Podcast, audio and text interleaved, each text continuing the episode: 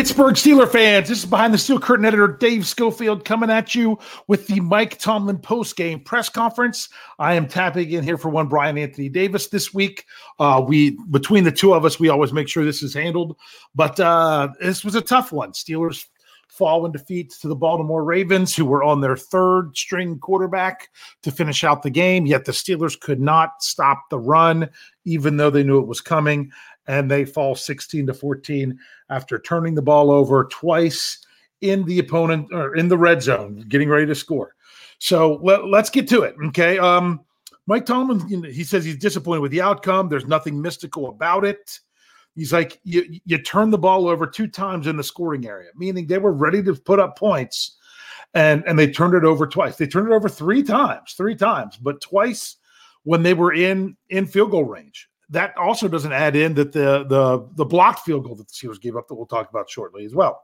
He said, um, yeah, which is what he said. He says you let a, a, a legendary blocker, meaning someone who who can block kids, get in there and block that field goal.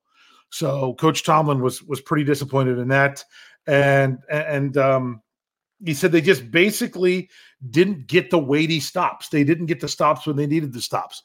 When they needed to to, to get the ball back timely, they gave up a very long drive, um, which pushed it to two scores. And then at the end, they needed to stop to get the ball back at all, and they could not do it. Where the Ravens just took a knee for the final two minutes. Uh, he talked about the injuries. In case you were just catching this, didn't catch the game. It was Mitch Trubisky. Kenny Pickett left the game in the first quarter on the on the first drive after the Steelers picked up a first down base, you know, because of two Kenny Pickett scrambles. Uh, the uh, the um, on the Kenny Pickett was then thrown down for a sack where he was evaluated afterwards. He came back in for the next drive, didn't have a completion threw one ball that was batted down. Um, the Steelers punt, and then Pickett goes into the locker room. Um, out for the rest of the game with uh, being in the concussion protocol. The other player for the Steelers who went down was late in the third quarter. It was Chris Wormley with a with a knee injury. I, I believe it was his left knee. Um, Coach Tom did not have the details as to the extent of that injury. It did not look good. He was ruled out quickly. Um, and we'll find out more about that most likely on Tuesday, if not any any other kind of news just coming out in general uh, between now and then.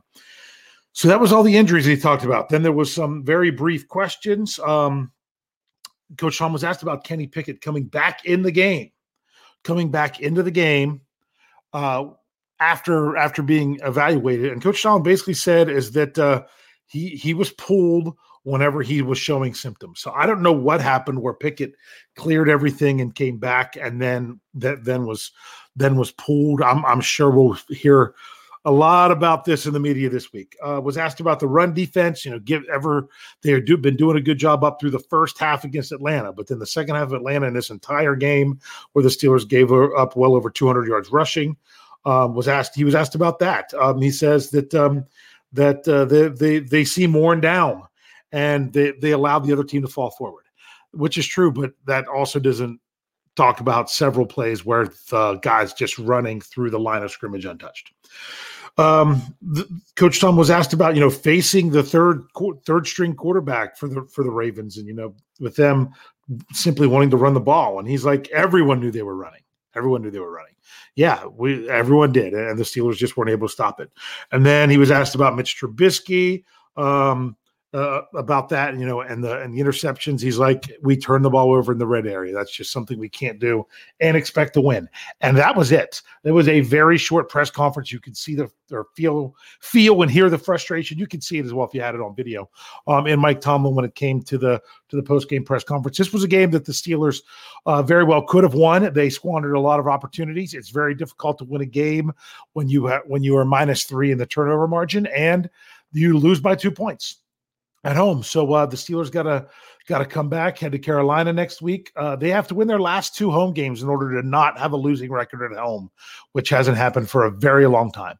So uh, make sure you're checking out everything. The post game show's about ready to to to go. If if live on YouTube, uh, if not, if you can't catch it there, just go ahead and, and, and catch it later on the audio side. We'll we'll have continued coverage from this game throughout the week.